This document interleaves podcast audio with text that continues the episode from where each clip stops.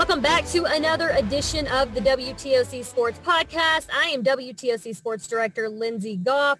Recording this from Harbour Town Golf Links, I'm joined by Tim Guidera. Tim, it's an exciting week here in the Low Country. Yeah, it always is. It's, it comes at a great time of year. People are so into golf right now because we're coming off of a great week in Augusta and this kind of really signals the beginning of golf season here in our area and it's it's a very well attended event and there's just people interested in it all over the place.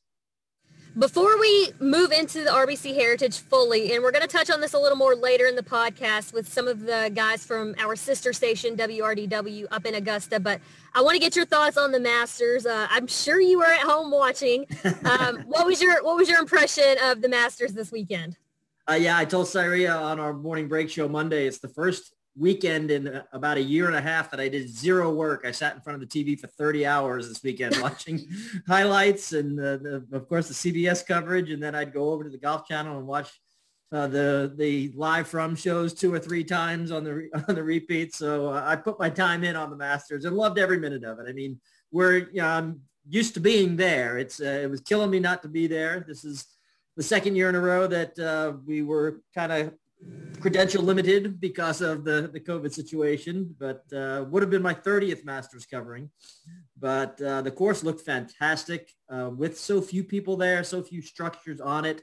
Uh, you were able to see vistas that you just haven't seen before. You were able to see multiple holes in a single shot.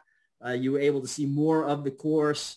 Uh, and then the play really kind of lived up to it. Friday was spectacular. I mean, Thursday was so difficult that it was fun to watch from a perspective of, of, of seeing the players kind of really challenge themselves. But then Friday, when the conditions softened a little bit, it really became quite a shootout and so many under par scores. And that was a lot of fun. And the weekend always is great at Augusta. And it looked like for a minute there that we were not going to have to wait out the final nine holes. And uh, Hideki Matsuyama made it interesting on 15 when he hit it over the green and into the water. And uh, it came right down to the end as it always does. And it was just another great Masters tournament. You mentioned that would have been your 30th. The last two would have been my first and second. So I'm still, still waiting to make my uh, voyage to Augusta National. But uh, it was definitely a fun one to watch. And um, if you caught our around the green specials, you saw that while they didn't have, you know, the normal number of patrons there, they did allow healthcare workers from the Augusta area uh, in. So if you're going to limit the number of spectators there, uh, who better to invite? Uh, nobody, I don't think, is more deserving than them this year. So I was really glad that that was part of it. That was really cool that they did that and didn't really publicize it before the week. I mean, obviously they knew they were going to do that. A, a, lot of other events and a lot of other clubs would have been getting that information out months ago. Uh, Augusta National just doesn't do things that way. Uh, they they made the gesture and people found out about it and reported on it, but they certainly did not go looking for attention. Uh, they just wanted to do the right thing, and, and I think they did with that. I mean, you're, you're right. Who else? Especially at this time, do you want to say thank you to more than healthcare workers? One guy that played two really great first rounds at Augusta National was Savannah native Brian Harman. And he's a guy that we're going to see again this week at Harbour Town. Um, how excited are you to see his play at a course that he's played a lot of times and you would think that he's pretty comfortable with? You know, I, I really wasn't surprised that Brian played so well. This is the first time, this was his third Masters, but the first time that he played his way into the event in top form because he finished very well at the Players Championship. He third place the Players. He made the semifinals in the World Golf Championship match play. So he his last two events were his best events in a year. So you knew he was going there hot. And it's a course that he has played a lot in college. It's a course that he played with some members over the years. And really any one of these players when they're on form can play any golf course. You know, we, we hear about how Dustin Johnson should win every week. There's a lot of guys who, if they play well, they should contend every week. And Brian is one of those players. When he gets on a roll like he is now, he can contend anywhere and he can certainly can contend at Harbour Town where he has before. He's been on the leaderboard on the weekend. Uh, he's never gotten close to winning there, but you know, if he was playing well last week, he's playing well again this week. So he's, again, on form and coming to Harbour Town, probably in better shape than he ever has before. Looking ahead to this week in Harbour Town, uh, we've got a ton of big names in golf and then some other names that made splashes uh, recently. You know, you've got Brian Harman, you got Will Zalatoris out here who was runner-up at the Masters. Um, I saw him out on the course today. Um, I mean, I mean, what are you? What are some of the storylines I guess you're following this week? Who are some of the names that you maybe expect to be atop the leaderboard? I know Dustin Johnson didn't make the cut at the Masters, but this is a course that he likes uh, here at Harbour Town. Who are some of the guys that you're looking out for uh, this weekend to be a threat? Uh, well, you certainly mentioned some of them. There's every year with the, the Masters, the Heritage being the week after the Masters, every year there's somebody who kind of broke onto the scene there and was kind of the almost guy at Augusta. Sometimes it ended in heartbreak. Sometimes it was just a very motivating story the way Zalatoris's was. And they come to Harbour Town and you expect, okay, here we go again. They're going to do great. And I'll tell you what, they are so drained from the week before. You know, I, I hope Will Zalatoris plays well again this week. I wouldn't expect him to. He he played. He had so much on him last week that eh, you know if he crashes sometime in the next two days or you know first two rounds, that wouldn't be surprising at all. Uh, Dustin Johnson, he's a guy who he just seems to kind of turn it on every once in a while. I mean, he did not play well last week, as you said, he missed the cut, but he had shot 80 consecutive 80s uh, in a tournament earlier this year and then won the next two events. So he's somebody who can pop up all the time. I really wanted to watch Bryson DeChambeau with his new approach play Harbour Town because everybody thinks that Harbour Town would not be a course that, that suits Bryson because he hits it so far. He also leads the tour in strokes gained tee to green. So he obviously hits the ball well all the way around the golf course. He hits his irons very well. And he would have been hitting a lot of irons off tees. So there would have been a different strategy there. But I'm also interested to see maybe some of our South Carolina players. Uh, you know, Kevin Kisner uh, was talking about this is his home state event. It's the one that he really wants to win the most outside of a major. You know, so maybe you'd like see, maybe like a William McGirt can jumpstart his career and, and come to, to, again, his home state event and do well. Uh, there's, there's always, you know, the 156 guys at a PGA Tour event, there's 156 stories at a PGA Tour event. And of course, we've got a local here who everybody would love to see play well as too. Absolutely. Um, I heard him call, you know, because we have three PGA Tour events happening in South Carolina this summer. Uh, this being the first, and I heard him at the opening ceremony call this the Triple Crown of golf uh, here in South Carolina. Me being a Kentucky, and that would make this the Kentucky Derby. So I appreciated that reference. Uh, so I guess if Kisner were to win, because uh, he mentioned that he's going to play all three, if he were to win, that would make him a triple crown winner, kind of like a racehorse.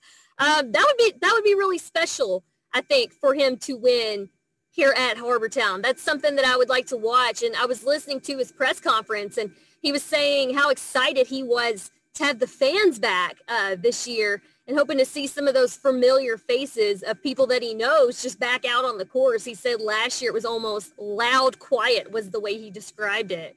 Um, play, playing his rounds when there were no no spectators out on the course, just kind of people that had like rented homes or were staying in their houses, and that was really it.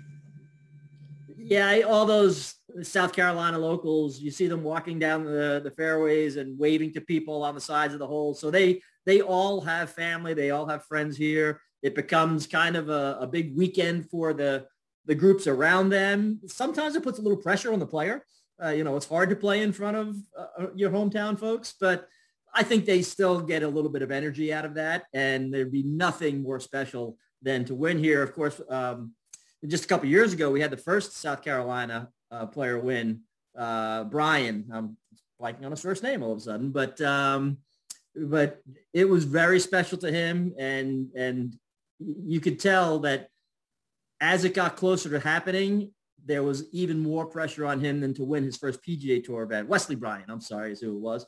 And it, it almost as if the pressure of winning in South Carolina was greater than winning on the PGA Tour. Uh, so uh, it, it ended up uh, being both for him. And he's back in the field this week, and uh, you know, he would he would love to have company as South Carolina Heritage champions. Tim, you've covered a lot more of these tournaments than I have, and I've been to two. I've been to one that was at full capacity and one that was at no capacity.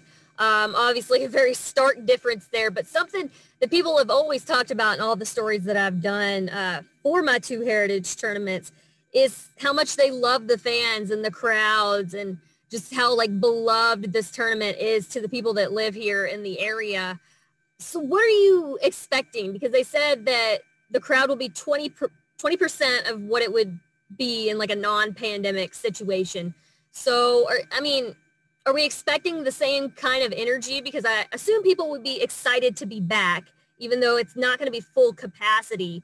What are your expectations, I guess, for this week and this weekend? I think it will be similar because uh, there's going to be about 5,000 people a day there, but they're not going to be sitting in grandstands. They're not going to be sitting in sponsor tents because those aren't on the golf course this year. There's a one little sponsor area up what they call the Heritage Green next to the uh, adjacent to the 18th tee, but none of those other structures are there. So the 5,000 people that are on the golf course are going to be on the golf course. They're going to be following golfers. They're going to be cheering for good shots. So I think there is going to be probably similar energy that we see. Now we won't have the 20,000 people around the 18th hole for the winner on Sunday, but we'll still have all those horns blowing out in the Calibogue Sound from the boats.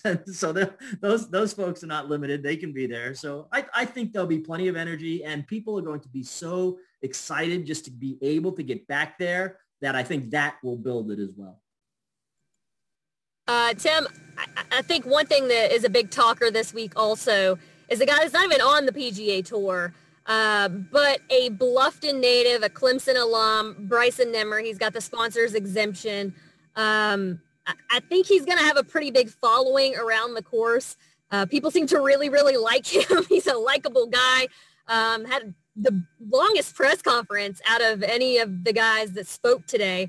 Um, what do you what do you think it means for him to be a part of this event this year and what I guess what kind of expectations are placed on him being a local and competing in this event? Expectations, uh, there shouldn't be too many. I mean, you know, he's trying to make his way in the professional game, so it's it's it's hard to say he should go out and play well. You hope he does, and there's going to be a lot of people there rooting for him to do that. But my hope and expectation expectation for him this week is that he enjoys the week. Uh, you know, this is a very special event to him. You know that it's something that if he didn't grow up going to every year, he was very aware of. And it was kind of the measure of professional golf to him. It was the, his hometown event. So getting the opportunity to play in it is, is probably the best thing that's happened to him so far at post-college. Uh, you know, he had a great run in the U.S. Amateur a couple years ago. That was pretty spectacular. But, you know, now if he's going to try to play professionally, this is going to give him an idea of what he has to do and how good he has to play every day, not just on his good days. And that's really what separates PGA Tour players from, from everybody else is the consistency. So I, I hope he gets as much benefit from this week as he can. I hope he enjoys as much as he can. If he plays well, that's a bonus. Uh, last year, he was on the bag for his friend Spencer Ralston, who had won his way into it. Uh, here's a little bit of Bryson's press conference from Tuesday share some thoughts on how special it is to be here playing this week. Yeah, it's awesome. I'm I'm really excited to be down here. Uh, it's a little different when you're inside the ropes than uh, what I was used to, kind of following along and working the range and driving people around and everything. But uh, it's really special, and I'm just glad to be able to do it this week and represent the Low Country. No, you had kind of alluded to it uh, right after you got the sponsors exemption that maybe it was a blessing in disguise you didn't get to play last year because there were no you just talked about it. You're going to have a lot of people out here supporting you. Uh, just going into the week, could you talk about how fortunate you feel uh, that you will have that support out on the course with you? I I think it's just it's hard not to like that. I think just anytime you have people out there that are pulling for you and want to see good things happen, I mean, I think it helps. I think somehow, some way, it just makes things go well, and it's just going to be awesome. And like I said last year, I mean, it would have been really, really cool to play last year. I mean, it was awesome to get to caddy and just see it, but I even think just the experience caddying last year and then now getting to be on the other side of the bag and playing, uh, that even helped. So everything works for a reason, and um, just thankful it worked out the way that it did. I know you said you've played this course so many times, but and not even just the course being in great shape, but being out here just seeing all the signage, all the RBC Heritage and PGA Tour stuff, did it feel different? For sure, it it felt way different. I mean, you see the grandstands and you see people out there. Even the you know there were a few people out there just watching and walking around today, but you get that tour feel and that you know that real like surroundings and everything, and it it's different and it's it's a cool different though. It's it's what you like and that's why we play. That's why we want to be out here. You mentioned, I think in a previous interview, that this is something you dreamed about as a kid, uh, playing in this specific event. So how much, obviously you've got to focus going into it, but how much are you trying to focus, but also, you know, take those mental snapshots and really soak it in and take in these memories as well? I think it's both. I think, you know, every every hole I'm trying to just remember it at the same time. Um, I'm going to be really focused this week, and I'm going to be obviously trying to play my best golf and try to kind of you know peak this week and have the best week I can have. But uh, yeah, I've you know I've already had a couple memories just being here and you know some of the experiences in the last couple days, and hopefully there's a lot of really really good ones coming towards the end of this week. And that was Bryson Nimmer, who has the sponsors exemption into this year's field. Tim, what are you most looking forward to for this year's tournament? You know, I, I think we're going to have a good event. We've got a great field. Um, there was six out of top 10 in the world golf rankings there until DeChambeau withdrew. Uh, there's a great international field again, as, as we often get at the Heritage. So a lot of big names. I think what happened well, last year when it was the only the second event back, so many players played it, that it caught some guys' attention. You know, Sergio Garcia is back uh, for the first time in a a long time before last year. Uh, Shane Lowry is somebody who has kind of rediscovered the heritage. So it's kind of starting to build again on its reputation. We get some big names up on the leaderboard. We get some great play. I don't think we're going to get 22 under par like we did last year at Webb Simpson because the conditions will be different in the spring. But uh, really, as long as we have a, a good tournament and and uh, fans enjoy themselves, it's going to be a good week. Okay, I'm going to put you on the spot, Tim. Who would, who do you think could win the RBC Heritage in 2021? Now, Jake and I did this last year, and I picked Webb Simpson to win. Did you? Yes. Yes. I'm a terrible um, picker, so. Oh, so am I. So am I. I'm, I'm in terrible. a fantasy golf league, and I'm in about 50th place out of 60. So it's. Uh, I want to say Dustin Johnson. That's who my gut right. said. Okay. Um, you, the thing with Dustin is you just never know when he's going to turn it on. I mean, you know, you, you can't pick against him, but you know, is he ready to start playing well again? Um, I have no idea, you know? but that's who I'm picking. All right. I'm going to go complete wild card here, and he's played well the last couple of weeks. South Carolina guy, Lucas Glover. Okay, I like it. All right, Tim, thank you for your time. Uh, we're going to be out at Harbour Town all week, obviously. Uh, so make sure you're tuned in to WTOC on air and online. We've got all of our coverage. Tim, thank you for hopping on the podcast with me. All right, we'll see you out there tomorrow. See you. Have a good night. We're joined on the WTOC Sports Podcast by WRDW's weekend sports anchor, uh, Nick Proto, which is our sister station up in Augusta. So he was covering the Masters this weekend and I was stealing all of his content. So for those of you that don't know inside baseball of local television, specifically local sports, uh, Nick and I talk often because we share content, but I think this is the first time we've actually like spoke to each other it's true. It's true. So I harass him via text message, and uh, that's pretty much how it goes. So how was the Masters, Nick? Have you recovered? No, no, have not recovered yet. Um, it's funny. My my boss offered to give me the day off. So Mike, our sports director, took yes. the week off this week, um, and I was offered the day off. And I was like, well, then we won't have any sports on Monday. So I was like, I'll work anyway.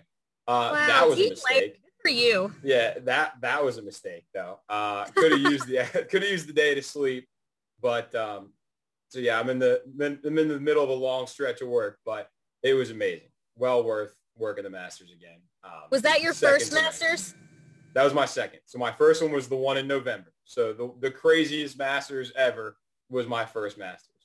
See, those were supposed to be my first and second, and then of course, COVID happened and we've had company-wide travel restrictions and all this good stuff. So I have yet to experience Augusta National, but hopefully next year I'll be there with you guys. Next so year, I want to yeah. talk to you a little bit about the differences between the two. Um, specifically, and I know it wasn't to its full capacity, but just having patrons back. Um, how yeah. much of a difference did that make?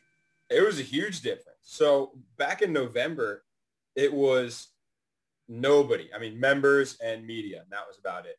And so it was um, it was kind of cool for us because we had basically a, a, private session at the course. I mean, uh, the ropes were all down, so we kind of we were able to, you know, we still have to walk along the, the dotted lines and make sure we don't step out of line. But it just felt like we were members on the course. So that was really interesting. But it was like I didn't realize how much the patrons were going to have an impact until this year when they were there. And just hearing the roars, even though they were a little bit quieter, they're more like growls, you know, but just hearing those roars and um, being able to talk to the patrons. Some of them have been coming there for 30, 40 years. They've been bringing their kids and the stories that they have really all add to it because a lot of the people who are there, a lot of the patrons who go, they have an understanding of the, the significance of the course and the significance of the tournament and just how much of a privilege it is to be there. And so getting to meet a lot of them and hear a lot of their stories added a lot more to it than just claps on the golf course. How, I guess, significant was it or surprising was it for you guys? Uh, what was the chatter like around the course when Dustin Johnson doesn't make the cut? It was it was shocking because I wasn't actually on the course when it happened. We were because it was at like I don't know five o'clock, so we're all getting ready for the show, and I think he had he had birdied 16 or parred 16, and he was right on the cut line. He was at three over with two holes to play, and we were like, oh, it's it's Dustin Johnson. And, you know, he's the world number one. He's the defending champion. Like, yeah, he's going to make the cut. It's going to be close, but he's going to make the cut. And then when he bogeyed 17, we were kind of like, wait a second. Like, he might not make the cut. And he wasn't in the featured group that day. So we didn't have him on like the actual big screen. But there are feeds in our media room for every hole on the second nine. And so we had our 18 feed up and you can't see the tee box, but you can see them walking down the first fairway. And he walks down and he goes right over to the bunker. And we were like, oh my gosh, like he's got to get this on the green and then knock in what is probably going to be a pretty tough putt to make the weekend. And so we all kind of stopped in the in the room for a second. We were just like, let's just let's just watch this. And he gets out of the bunker and it looked like a pretty good ball and then it landed short of the green side bunker. And we were like, wow, like we expected this year to be different, right? Because no Masters is ever the same, and this is another one in the pandemic, and we started to get some patrons back. I didn't expect it to be that different. No Dustin Johnson, no Rory, no Koepka. None of them make the weekend. Uh, DeChambeau struggled. I mean, uh, the 24-year-old takes home second place. You know, so it's like all of that was kind of like, yeah, this is this is Augusta National. Like anything can really happen here. I got ahead of myself. You were talking about the patrons, and I wanted to touch on some special patrons. And I don't know if you got, I saw some of the stories you guys did. Um, the healthcare heroes that were invited. And I know the number of patrons was limited, but if you're going to invite anybody this year, I, I, think they deserve to be there. Um, and Absolutely. I saw the stories some of your colleagues did, and they were really special. And I saw that they had the special lanyards, uh, so you could mm-hmm. kind of identify them around the course what what was that like and how special was that just seeing them around and uh, from the video I saw they were all so excited to be there. Yeah. I saw one interview where a woman was like, you know, I'm I'm 50 something, I live in Augusta. This is my first time mm-hmm. at Augusta National and that was just really really cool. It was and and that was almost kind of a surprise because we had heard that that was going to happen, and we had I guess we had met one of them, or or I, I was somebody within our group had talked to a healthcare hero um, who was going to be there, but they had said they weren't going to be allowed to interview with us, and so we were like, oh, that's kind of a bummer. Like, you know, this is a cool thing they're doing, and you know, we'll be able to say that they're here, but we just won't have that story. But then when we got there, I want to say it was, I want to say it was maybe Thursday, and we got there Monday. So Wednesday or Thursday, we actually ran into a couple with the lanyards and they were like, oh, can we interview with you? And we were like, I don't know, can you? So they, they made it seem like it was all right. And so we had talked with them and then, um, you know, we've been working in pretty close contact with the hospitals through the pandemic, of course. And so they kind of gave us the heads up, like, yeah, on, I think it was, uh, it was Friday or Saturday, as they checked in, as they came through the gate, all the the workers there gave him a round of applause. And I, that was probably the video you were referring to.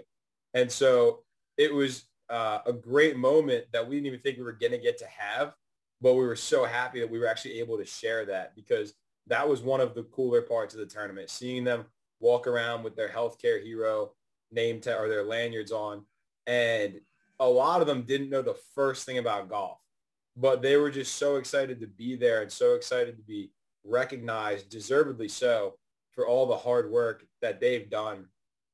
And we talked with one, uh, one group of women, and the one did not want to interview with us. Like, That's fine. You know, one of them did. So we like, we'll talk to you. And we had asked, you know, what do you do at the hospital? And she was like, oh, giving her specific job. And the one who didn't want to interview came up and she was like, we save lives. And it was like, yeah, like you absolutely do, and you absolutely deserve to be here. And this is really cool that Augusta National recognized that and brought them in to recognize them too. So that was that was awesome. Were the players aware? Like, did you ever see any players like come up and? I don't know. I notice don't know the players were maybe. Aware. You know, I, I don't know. They were probably keeping distance. So yeah. Yeah. Um, next question. Our Savannah guy Brian Harman played a great first two rounds. Uh, not, not so great on the weekend, but uh, that was still his career best at the Masters, his third time there. Um, guaranteed him into the field next year. Uh, what were your takeaways, I guess, from uh, his play at the Masters? Did you get to catch him at all? Surprise, um, it's surprising. Like I, because I, I know golf pretty well. You know, I can enough to get around to Augusta National and, and yeah, right. have a conversation about. It. Brian Harman hasn't been on my on my personal radar too much. You know, I, I hadn't didn't know much about him. Knew he went to Georgia, mm-hmm. um, but seeing him towards the top of the leaderboard was a surprise. Um, I didn't get out there a whole lot on the on tournament days. Um, we you know we spent a lot of time at the practice range and then editing. Um, yeah, so this is the side that people don't see. We're yeah, we're not always there on the most exactly. exciting putts and the most exactly. exciting holes. We're editing and doing the not cool I, stuff. I didn't get out to the course until Saturday. Okay. Um, that's not a bad day to be there. no, not at all. But the, so, and this is not answering your question, but on a little tangent. So our schedules were just, you want to talk about the business side of things. Right. They opened the press building at six in the morning every day. And so I was there at six in the morning every day. Good for you. Um, Morning person. Had my had my breakfast and then I would go out to the practice range and shoot all the video that uh, we were going to. I would later for. put in my shows. Yes. Exactly. Exactly. So all the all the player video, trying to get everybody we could, just in case you know, just in case Larry just in case they do Friday something. charge. Yeah. Right. Just in case Brian Harman comes out of nowhere. And golf you know, tournaments are literal paranoia. Exactly. You're just running around like, well, what if they do something? Exactly. Did I get enough video so and so? Yeah. Can I use the same video that I got on Thursday? so I go out, go out at about seven and get all my video. Um, come back. By that time, the reporter I was working with would be in. So then she and I would kind of collaborate what we needed to go get. We would go back out to the practice range, get some interviews, shoot or look lives, come back and start editing everything. And then on tournament days, I was also in charge of the leaderboards. So we had, um, you know, we have a 4 o'clock, 4.30, 5 o'clock, 5.30, 6 o'clock, 7 o'clock. And so all the leaderboards needed to be updated every half hour. So I was just kind of sitting there for about two and a half hours with my computer in you front of me. You were a leader boy. That's you. Exactly. I had the computer in front of me. I had another one to my to my left here and I was just updating leaderboards. And of course, you know, it goes live at 6.01 and at 6 o'clock in 30 seconds, somebody bogeys or somebody birdies and everything's got to get switched up. you know, it, it's amazing to be out there and I love it every second of it, but it is a lot of work too. So, um, okay, Harman had, had a great two rounds. Not not the best weekend. Um, but Zalatoris, I don't think he was on anybody's radar. No. Really either. Um, he's here at the Heritage this week. They both are. They're both here this weekend. Um, how fun was he to watch? He was awesome because it's funny too. You you go in, you look and you see these guys, and you don't really realize just how big golfers are until you see them in person. Right. I mean, everybody knows DeChambeau is a mountain of a man, but Brooks Koepka is built like a linebacker. Rory McIlroy, Dustin John, these guys are just massive. And here comes this 24-year-old kid who's 140 pounds soaking wet in second place at the Masters. And so we had followed him along. Um, and one of our reporters, our other crew that was there, um, they actually interviewed his mom or dad or both. They interviewed one of his parents. And um, it was just kind of, he was kind of the, the fun story of the weekend. The first, I didn't know who he was. And so I didn't either, the first honestly. time I saw some video of him, I was trying to figure out, I was like, is he, uh, is he like a get? He doesn't look like a golfer, you know? Is he a coach? Is he somebody's brother, somebody's friend, somebody? Like I had no. I was like, idea. is he a sponsors exemption? Yeah, exactly. And then he picked up a putter, and I was like, oh, this this guy's a player. And um, and then he just went out there, and I think it was one of those things where it was like, there are some times in sports where you almost don't know you're not supposed to be there. You know what I mean? Like, I, I think about the great underdog story. It's like, we're not that they're too stupid to realize, but it's like, you know, we, we don't know we're not supposed to be here. We just know we're supposed to go out and play golf today. And Right. I, I almost feel like that's what happened with him at the, at the tournament because even on Sunday, we were all like, he's 24. He's not, you know, he's collapsing on Sunday. And he hung right with it until the very end. And I mean, he's going to take home a million dollars for, for playing some golf. And that's every 24 year old's dream. Can't relate. Um, so you covered, you were out there for the Augusta National Women's Amateur as well, correct? So, I caught the last, uh, I caught the practice round and the final round. so to have two Japanese golfers win these events, especially in light of everything that's happened with Asian Americans recently and kind of the violence that they've gone through, did it sink in or was it, was it felt out there how significant this was for the Asian Yeah. community?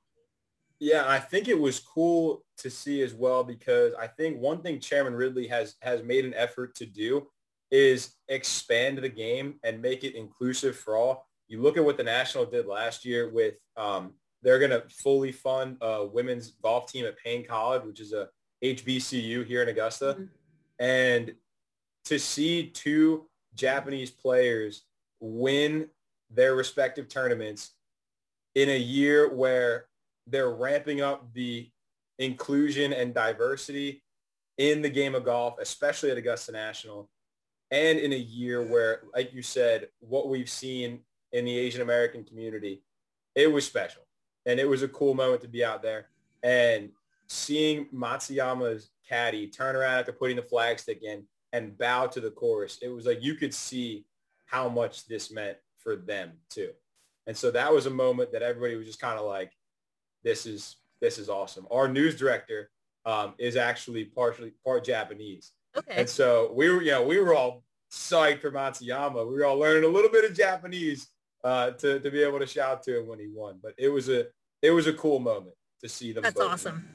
Yeah, I saw, and it's 18 almost looked a little bit normal. I saw a shot that CBS had from above on 18, and everyone stood up and was cheering. And Mhm. yeah, for a moment, it looked normal. You know, Yeah. the, the way it was angled, and it seemed really full. It was it was a really really cool special moment. Yeah. Um, and it made me excited for them and all the kids, I guess, that are watching them back home. My last question for you, maybe the most important. How many pimento cheese sandwiches did you eat? Uh, zero. What? So so I know I know Nick! the pimento cheese is not my favorite. And it's not the, and, and this is, this is not a knock at Augusta National. Yeah, this is just pimento cheese in general. I'm so disappointed. favorite. For those that don't I- know, I know. specifically purchased me a pimento cheese t-shirt. It is on the way. and I love pimento cheese. So I'm really disappointed in you.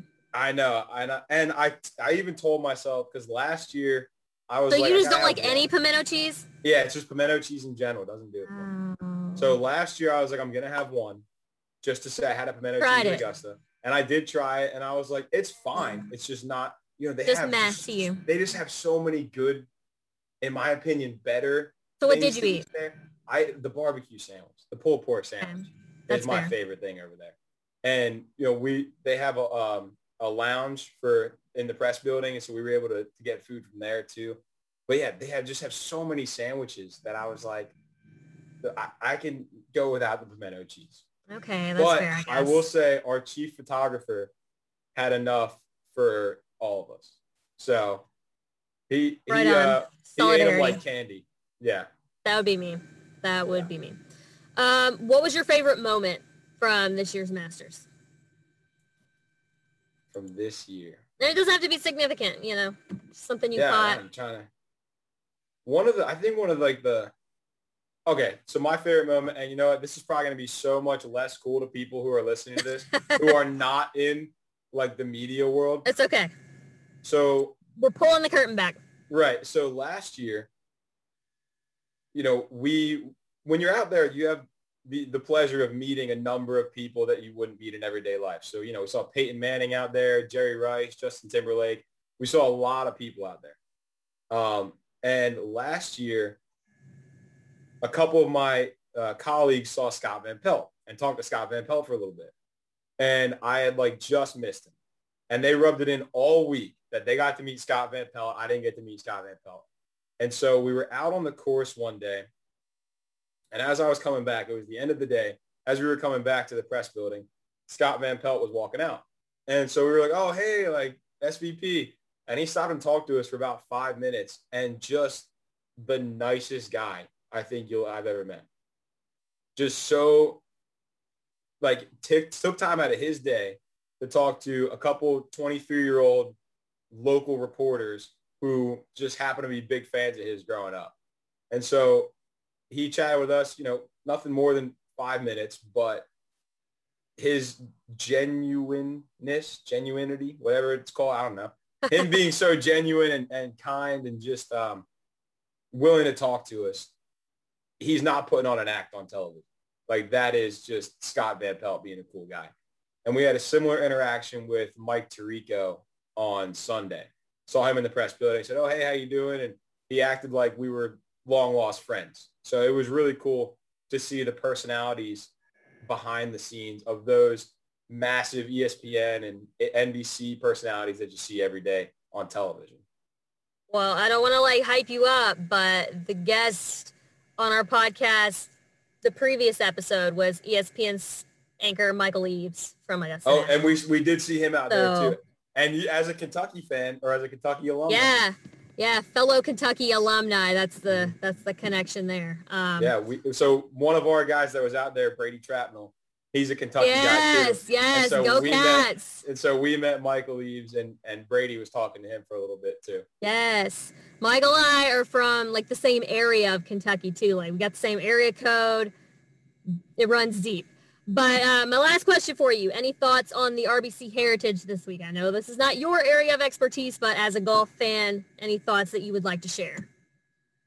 Bryson pulling out was a bit of a surprise. I know. I was kind of like, oh, okay, Bryson, like, bye. It, it was. It, I mean, it was and it wasn't. yeah. He he had a tough weekend, you know. And after Friday, But so did Dustin Johnson, and he's here. True, true. But after after Friday, um, it looked like Bryson might actually break his streak of poor starts at I don't even want to say poor, disappointing starts at Augusta. Yeah. Um, and then the weekend, I was I saw him on Sunday, and he he had just teed off on three, I think, and it was not a great tee shot, and he came down just cursing up a storm, and it was like I wasn't used to seeing that side of Bryson. So I think maybe he just needed a, like a week to kind of relax, recover, and be good. But if I had to make any pick, you know, I think I think you know I like Webb Simpson to repeat. I do. I like Webb Simpson. Okay. I Also, picked, I picked DJ earlier in the podcast. I don't know why. You know, see that's South see, Carolina guy, like I like to switch it up though do? because like you know everybody like everybody picked DJ or Justin Thomas I for know, the I Masters, know, you know. I And I was like, well, you know what? You know where I got me? I picked Brooks Koepka. I didn't even make it to the weekend. So you know, it happens. so this year, you know, Kentucky alumna, alumni, alumna, alumni. I never know the actual correct term. Just call me whatever. South Carolina alumni, couple SEC East teams here. I think we need to place a wager on this year's football game. Are you sure you want to do that? I I I do. I am. Were you sure. like, were you in elementary school last time you guys won that game? No, no. Let's see. It was. Had you hit up. puberty? Let's see. South Carolina, Kentucky football. What was it, like 2000? It wasn't that long ago. Mm, was it? 11? Was it 11? 12? It was 19. We won in 2019. Was it? Yeah. Oh, you guys didn't win it while I was in college for a while. No, we didn't win it while I was in college either. Yeah, 2019, we won 24-7. But Dang, I'm over here talking won. trash. Fine, we can place a wager. We'll Not play, right now. We'll have to play some sort of. And I think you should let your, your podcast listeners decide what it is. Okay, but we we'll have to leave it to revisit this closer to time. We will. We got plenty of time. We got, We'll we revisit got it. six months, but I just wanted to put it on your radar. that's fine. We can put it out there. Put it into the universe. All right. Thank you for your time. Go prepare for your 11 o'clock news. You Um, too. go I'm go gonna go do the same. at some point. Yeah. All right. Appreciate you joining the podcast. We will have Thanks to do this again sometime. Absolutely. Whenever you want. Whatever you want to talk right. about. Have a good night. All right. You too, Lindsay. See ya. So we want to thank Nick, of course, for his time and uh, all their collaboration throughout the year, but especially during the Masters when we can't go ourselves. We definitely couldn't have brought you our Masters coverage the way you guys are accustomed to without their help over at RDW.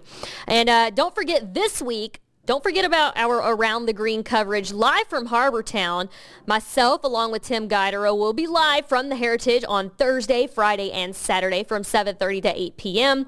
We'll have highlights, leaderboards, sound, all of that good stuff. We'll also have coverage throughout all of our shows during the day. Uh, so make sure you're tuned into WTOC on air and online for all things Harbour Town this week. Make sure you're following along on social media. My Twitter handle is at LG on TV. My Facebook is at LGolfWTOC. Tim's is WTOC Tim Gyra. So make sure you are following along. We appreciate you guys downloading, listening, subscribing. If you want to leave us a review, we will appreciate that too. And thank you for listening to this edition, golf edition of the WTOC Sports Podcast. We will talk to you guys in the next episode.